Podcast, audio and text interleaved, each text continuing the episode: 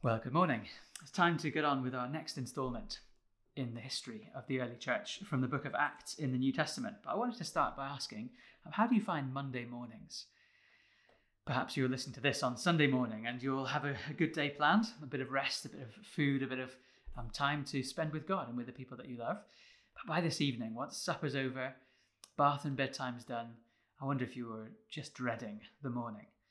Maybe even if you love your job or you love a new week, new opportunities, new possibilities, maybe even then, Monday is a bit of a struggle. It's a bit of a cliche in our culture, isn't it? Monday morning blues. Monday morning is hard to get out of bed. Monday morning, you feel like a, a big come down from the highs of the weekend, all that you were looking forward to from Friday night onwards, and now it's Monday again.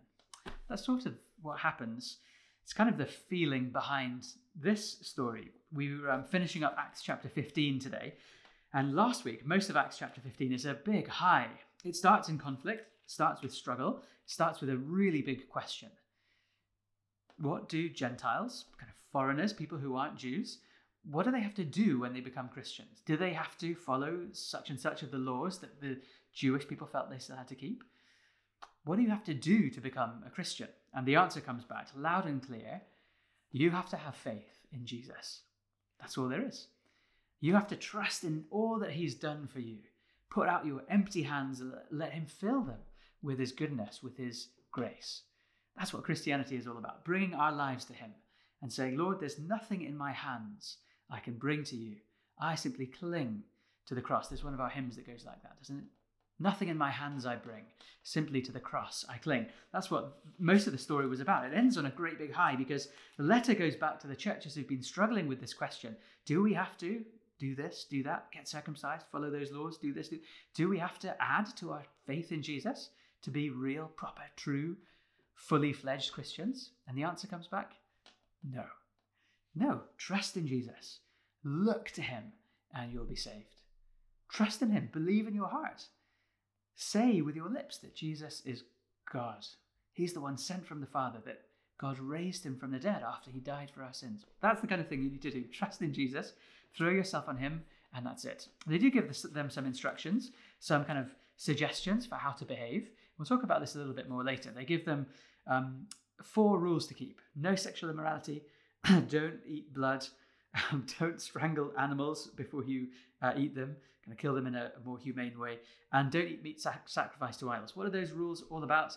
Well, they're mostly about, I think, um, being kind to your neighbors. Those are the kind of things that the Jewish people around them would be really um, would, would have really tender consciences about.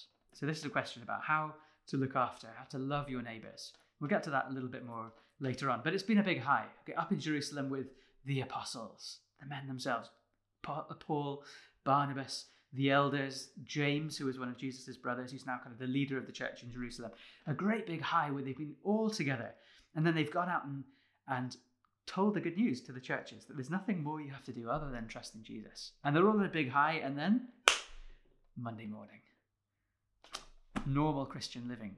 Back to that again. I wonder if you've had those kind of experiences. If you are, are a Christian, if you've been a Christian for a few years, maybe you remember summer camps when you were young and you were on a big uh, emotional, spiritual high after, after hearing about Jesus week in, well, day in, day out for a whole week, singing, spending time with Christians, just loving being in a place that almost felt like a touch of heaven, and then you get back to school. Maybe you felt like that after Sunday morning sometimes. Back to normal, back to the family after you've enjoyed time with, with people you really love in your church family, and home is a bit trickier than that. Um, I hope that isn't the case for many of us, but sometimes it is.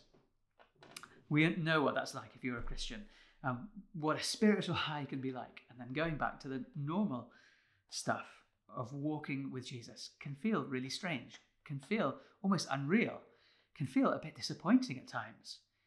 And you long for those days when it's high again, or maybe you feel like it was all just a, a thing in your mind. Well, this is a story about normal Christian life and the kind of things that we struggle with day in, day out. Let me read it to you from Acts chapter 15, verse 36, into the beginning of chapter 16. Sometime later, Paul said to Barnabas, great friends they were, let us go back and visit the believers in all the towns where we preach the word of the Lord and see how they're doing. Do you remember if you were here before? They've been on their first missionary journey into what we call Turkey now, kind of big circular, well, semicircular route, visiting lots of towns, telling the gospel, seeing lots of people come to believe in Jesus. And then they'd gone back again, encouraging them, and come back home to Antioch. Been down to Jerusalem. This is now about five years later. They decide to go back again and encourage them, to strengthen them, to build them up, to go back to the places where they've preached, and I guess continue preaching. But something happens. Barnabas wanted to take John, also called Mark, with them. That's the Mark who wrote Mark's Gospel in the Bible, probably. But Paul didn't think it was wise to take him because he had deserted them in Pamphylia on the first journey. He deserted them in Pamphylia and had not continued with them in the work. They had such a sharp disagreement that they parted company. Barnabas took Mark and sailed for Cyprus, but Paul chose Silas and left, commended by the believers to the grace of God. He went through Syria and Cilicia, strengthening the churches. That's back through uh, kind of Antioch, north through Syria, into what's modern day kind of west, uh, eastern Turkey, and then he's he's going moving west. Paul came to Derbe and then to Lystra, two cities we've heard about before, where a disciple named Timothy lived, whose mother was Jewish and a believer, but whose father was a Greek. The believers at Lystra and Iconium spoke well of him. Paul wanted to take him along on the journey, so he circumcised him because the Jews who lived in that area, for all uh, because of the Jews who lived in that area, for they all knew that his father was a Greek. As they travelled from town to town, they delivered the decisions reached by the apostles and elders in Jerusalem for the people to obey. So the churches were strengthened in the faith and grew daily in numbers. Do you see it's kind of normal, back to normal stuff again? I wonder if you've experienced anything like what they're experiencing there. Just going and trying to tell people about Jesus, preaching the word. That's the first thing that's pretty normal for Christians. Number two, conflict and disagreements and falling out with people. That can be pretty normal for Christians. Number three, being flexible, trying to shape the way that you live and the way that you are to gain a hearing, to to just try and break through the barriers that exist between us and other people so that we can tell them about Jesus. That's number three, gaining a hearing, being flexible. Number four, strengthening people around us. Actually, that last point, I think, is what it's all about. It comes up a couple of times. Did you spot it in verse 41? This is what Paul's been wanting to do. He wants to go back and preach the word and see how long how these churches are doing in verse 36. And then in verse 31, eventually after the argument, he goes through Syria and Cilicia, where they've been before, strengthening the churches and that's what happens in the end. So the churches were strengthened in the faith and grew daily in numbers. That's what it means to be a Christian, to be somebody who's gradually being strengthened and growing. It's what it means for us as a church together to be a living church. It means to be strengthened.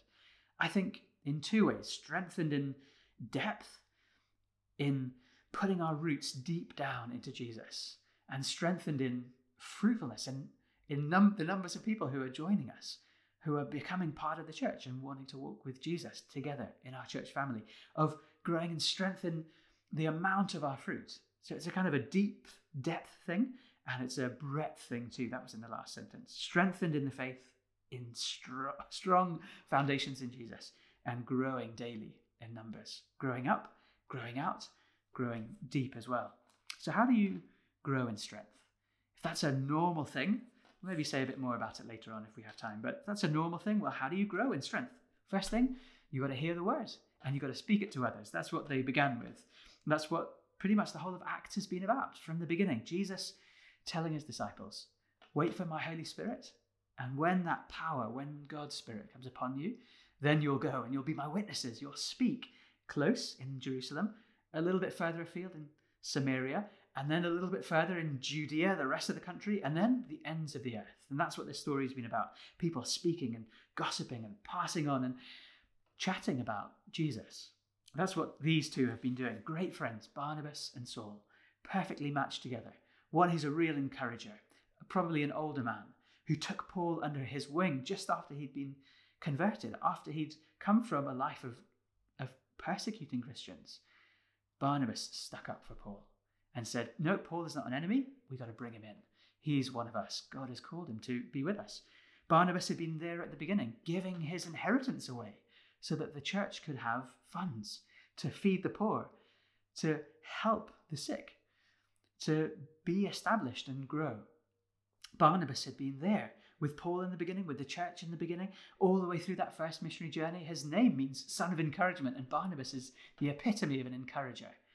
He'd been there, sharing the good news with Paul, Paul sharing it with him, building each other up, and then from that friendship, building churches, seeing the gospel planted in communities and, and raising up leaders and raising up people. And that's what they've been doing. That's what their whole friendship was about preaching the word. I wonder if you've got opportunities to do that this week. When I was preaching a couple of weeks ago, um, we were talking about clothing that message so that beating heart is still Jesus, but clothing it in a way that helps other people to understand it.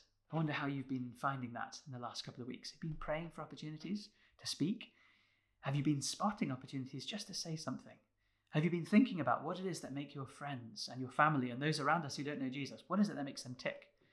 And how is it that the good news of Jesus is a better answer, a better solution, a greater joy, a more lasting salvation than all the other things we usually look to? That was a couple of weeks ago, and that's what they've been doing. It's the bread and butter of the church, going to all sorts of different communities, whoever they are, and teaching them about Jesus in a way that they can understand. That's a normal thing that the church does, that Christians do day by day. Let's pray for opportunities to do that this week. But that's what they just crack on doing. After the big high of Jerusalem, away they go to do a little bit more speaking about Jesus. But then something gets in the way. And isn't this often the case? After some great victories comes this kind of sad and a kind of disappointing and fairly pathetic defeat, where these two great friends just can't agree on something. Something happens where they have to part ways. They can't work it out. They can't sort it out. Now we've got to do a little bit of work on this and work out what was going on. Okay, so Barnabas and Paul, they'd been on this journey before, and they, at some point on that journey, had picked up a man called Mark, who turns out, if you read on, turns out to be one of Barnabas's cousins, probably a younger man, younger cousin. Barnabas has him along, but he's deserted them. He, ha- he wasn't loyal to them. I don't know what happened exactly. Maybe it was, well, it was definitely difficult. Maybe it was too difficult for Mark to handle, and he ends up leaving them and going home turns up again and he's still walking with Jesus. He hasn't left the faith. It was just hard serving alongside Barnabas and Paul. The work they were doing was really difficult and really dangerous, and he couldn't handle it. And so he left them. And Paul reckons now that not much has changed with Mark. Seems like, no, we're going on something. It's going to be a hard journey again. We're going to probably get stoned and beaten. And he held that again, and I'm not sure Mark's ready for it. That's Paul's position. But Barnabas says, no, no, we should give him another chance. You can kind of imagine them going back and forth and Paul saying, hold on. No, it, it's, this is important work. We've got to get to those churches. We can't have dead weight with us. And Barnabas says, hold on a minute. Who's the one who stuck up for you when everybody else said we shouldn't bring you into the fold? I was the one who stuck up for you. You can imagine them having a bit of an argument, going back and forth. And in the end, they can't put it together. I imagine that whatever was sinful in what they said, if they were harsh words spoken, that, that they reconciled those things. There's evidence later on that actually they get back together and start working together again. In fact, there's really clear evidence. At the end of 2 Timothy, one of Paul's letters, just before the end of his life, he calls for Mark to be sent to him because he says he's useful for ministry. There's something happened in Mark. He's grown to maturity. He's gone over those younger days when he was just too scared to, to be a part of it. And now he's grown to, to a point where Paul wants him close, doesn't want him to be apart from him again, wants him close at the end of his life because he's a trustworthy guy. So something happens in between. Maybe Barnabas was right all along. Maybe Paul was right, that it wasn't quite his time. Oh, we don't know, but they can't agree. They can't put these things together again. And they have to go off in two separate directions. Now, God obviously uses that, doesn't he? So you end up with two mission teams instead of one.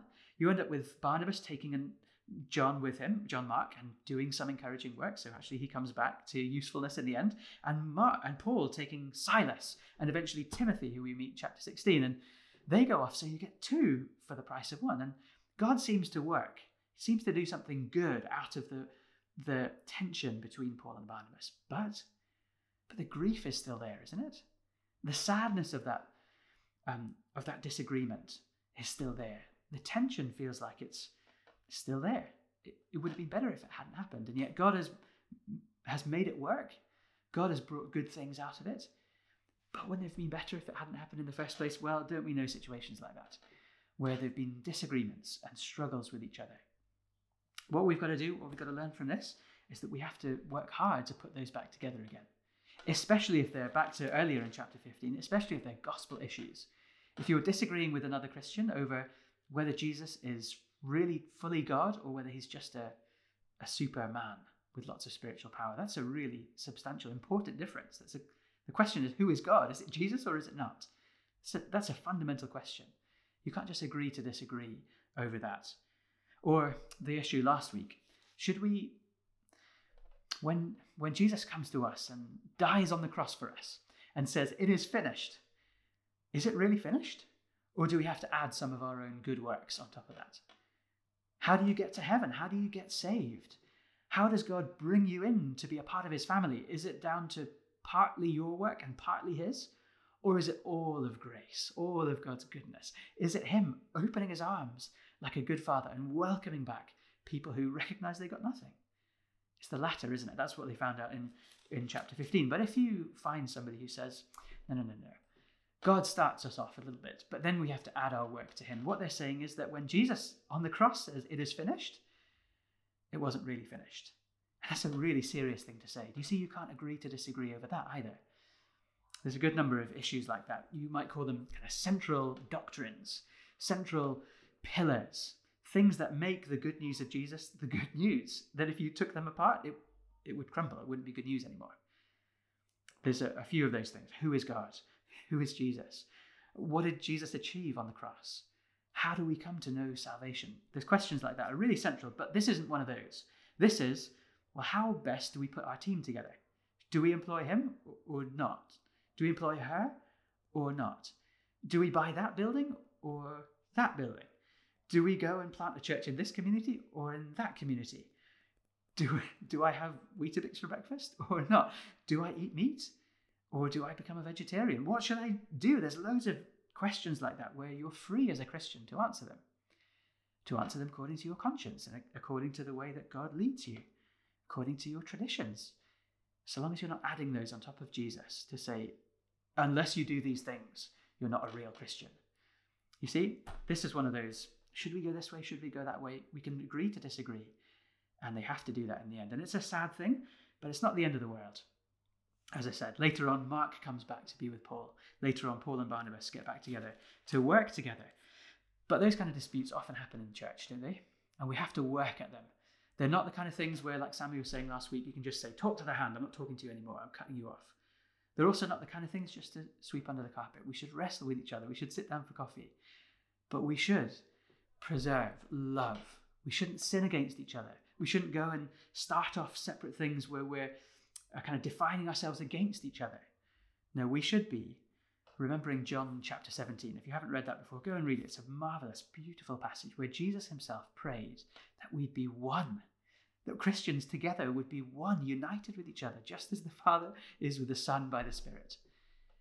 So even if you agree to disagree, even if you have to go and join different mission teams or be a part of different church families, those church families, those mission teams should love one another shouldn't speak badly of each other, should consider one another to be, uh, unless you're dividing over those real, rock solid central things, they should consider each other brothers and sisters who we'll spend eternity with. So we really should be getting used to getting on together. Okay, we've got to move on. Paul carries on his direction. Barnabas goes in his, and Paul meets um, a new guy, Timothy, maybe a man who came to faith when he was last in Lystra about five years previously. He's been raised up in the faith, discipled by his mother, who was called Eunice. You learn that from the letter, letters that Paul writes to Timothy later on. You can go read those in the New Testament. Something really strange happens here. Paul circumcises Timothy. Sorry if you're a gentleman, this is not an uh, easy thing to talk about. but Paul does it to Timothy. If you don't know what that is, maybe go and look it up um, carefully. Uh, but I imagine you do want to know what it is anyway. It's a central pillar of Judaism. It's something that Jewish boys have done to them when they're very, very young, and it kind of marks you out as a Jew. But Timothy's kind of half Jew and half Gentile, and he hadn't been circumcised. So the people in the community where he was, the peoples in the community where they were going to go and where he was going to work with Paul, would know. Maybe they would have known his father. Maybe they would just know by looking at him, his accent, or the the way that he would talk about his background. They would know that he wasn't circumcised, but that he did come from a Jewish background.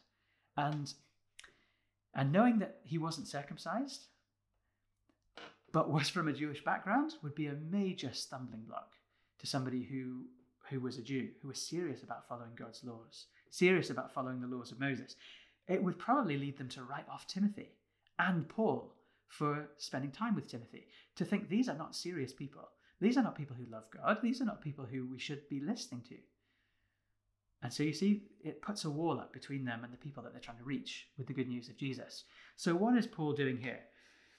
Paul is trying to pull down every single wall that there is between him and the people he wants to share Jesus with. It's another way of thinking about what we were a couple of weeks ago the heart of the gospel dressed up in clothes that help people to understand it better help people to welcome it. Well, this is what he's got to do with Timothy. An uncomfortable thing for him to experience. Also, a really strange thing considering what the whole debate was about in chapter 15. You could go back to Sammy's sermon last week if you want to get a little bit more on that. But last week they'd said you don't have to get circumcised. You don't have to fulfill the whole of the Jewish law in order to be a real Christian. You can if you want to, but you don't have to. And then all of a sudden, Paul was really adamant about that, you really do not have to be fulfilling the Old Testament law in order to be a true Christian. Paul was adamant. Go and read the book of Galatians if you want to see him pulling out really strong language about that. Paul is adamant that you don't have to do that. And then all of a sudden he's circumcising Timothy. Well, why? It's not because Timothy isn't quite a true full Christian yet and he's got to get circumcised to finish to kind of finish off the job. It's not that at all. What it is is a kind thing. It's a kind thing for the people around them who have all sorts of cultural things that make them not really want to listen to the message of Jesus. And Paul is trying to take out as many of those as possible so they can clearly hear the good news of Jesus. You see, you see, this isn't about the central truths of the gospel, it's not about those pillars. This is about hearing the gospel right, about having all of the um, haze and mist, all of the curtains pulled back so that you can really hear what Jesus is all about. What would that look like today? Well, I grew up in Southeast Asia. If you know me, you'll know that already. I always go on about it. But um, grew up among Muslim people. We had some friends. I, in fact, I know quite a few people who follow these practices. Friends who worked among Muslims. And Muslims, as you might know, don't eat pork. No bacon, no sausages, nothing like that at all. And so our friends would not eat pork. When they were out in Indonesia, where I grew up, they, they wouldn't eat bacon or sausages or anything like that, um, so that they could go and kind of have a clear conscience when they spoke to their Muslim neighbors and friends, that they would be seen as people who are serious about following God. They would be seen as people who weren't kind of um, dirty or weren't um, careless. They were people who were serious about walking with God, serious about not just uh, treading with muddy boots over the carpets of the local customs. They were sensitive. They were generous. They were giving up their own freedoms to reach these people with the good news of Jesus. But it didn't stop when they were in Indonesia. They would come home for what we call home assignment or like furloughs every four years. You'd come back for a whole year, see family, catch up with people, um, remember what life is like in the UK again. And even then, they wouldn't eat sausages or bacon or pulled pork or any of those delicious things. So that when they went back to their friends in Indonesia, if they ever asked them, sometimes they did, sometimes they didn't, but if they were ever asked by a Muslim friend or a neighbor, Are you somebody who eats pork? They could say, No, I'm not, with a clear conscience. And that's not them saying, if you if you want to be a true Christian, you have to not eat pork. Pork is dirty and bad. No. It says really clearly in the Bible, all foods now are on the table for Christians because we're free in Jesus. You see, our consciences should be cleansed and free to do all sorts of things, to enjoy all sorts of stuff that God has given to us in this world. But we hold those freedoms in open hands we say, I'm free to eat bacon, but I don't want to eat bacon because it'll help me reach my Muslim neighbors. It'll give me a clear conscience when I go and speak to them. They'll know that I'm somebody who's serious about respecting their customs, serious about loving them, serious about giving them, about doing anything, about laying down my life if I need to, to give them the message of Jesus. The message of the one who laid his life down for us. Do you see that? All of this, this normal Christian life, strengthening each other. That's what Jesus did. That's what he came to give his life to do, to plant us deep in good spiritual soil and to strengthen us day by day by his Spirit. That's a normal Christian thing. We should be strengthening each other, preaching and speaking the words. That's what Jesus came to do. He often avoided times where people were trying to get him to do miracles so that he could go and speak to other people and preach to them about Jesus. So, do you have opportunities where you could speak this week? Getting into arguments with people. That's something that Jesus did, but he was gracious and patient and always stood for the truth. I was always trying to put people together again. Um, but when he couldn't, when they wouldn't turn to him, Jesus let them go. Jesus is somebody who got into a lot of arguments with people, but always stood for what was truth and always did so with grace and with patience and with, um, with real goodness in his words, even when he had sharp disagreements with people. And finally, Jesus is someone who is flexible. Let me read to you what Paul says to kind of summarize this. Um, 1 Corinthians chapter 9, verse 19. Paul says, Do I mean that the food. Oh, I forgot the right place. Um, um, yeah, uh, 919. All right, sorry, I was reading 1019. Here we go. 1 Corinthians 919. Though I am free and belong to no one, I've made myself a slave to everyone to win as many as possible. To the Jews, I became like a Jew to win the Jews. To those under the law, I became like one under the law, though I myself am not under the law, so as to win those under the law. To those not having the law, I became like one not having the law, though I'm not free from God's law, but I'm under Christ's law, so as to win those not having the law. To the weak, I became weak, to win the weak. I have become all things to all people, so that by all possible means I might save some. I do all this for the sake of the gospel, that I might share in its blessings. And then chapter 10, 31. So whether you eat or drink or whatever you do, do it all for the glory of God. Do not cause anyone to stumble whether Jews, Greeks, or the Church of God, even as I try to please everyone in every way, for I am not seeking my own good, but the good of many, so that they may be saved. Follow my example as I follow the example Christ. You see, Jesus is the one who was really flexible in taking on human nature and body, in stepping into our world to speak human language, flexible even to go to death on the cross, to lay down his life so that we could be saved. I wonder what you would lay down. What kind of privileges do you have that you could give up for the people around you? What kind of things do you hold quite dear? Do you think are pretty actually pretty important to you that you could give up for the sake of the people around you? Timothy? Well, Timothy went through an awful lot of pain and real kind of squeamish agony for the sake of clearing away every obstacle so the people around him could hear about Jesus. My friends in Asia give up bacon sandwiches, sausage, um, and egg and chips, and those kind of delicious things. Give up all of those privileges so that people can hear about Jesus. Um, I wonder what that would be for you. I wonder how you can strengthen people this week, just in normal life. Who could you text? Who could you message? Who could you pray for? I wonder who you could speak to who doesn't know Jesus yet. How you could do some thinking about what it is about the good news of Jesus that might really click with them. I wonder what kind of disputes and struggles you'll come up with this week. Well, if they're about central things, then you've got to work them out. You've got to get to the point where you're really clear about the gospel. But if they're not about central things, I wonder if you could be generous there. I wonder if you could agree to disagree, but in a way where you really still love that person. And how could you be flexible this week? What privileges? What riches? What comfortable things could you leave behind this week in order to go and share Jesus with the people around you? Amen.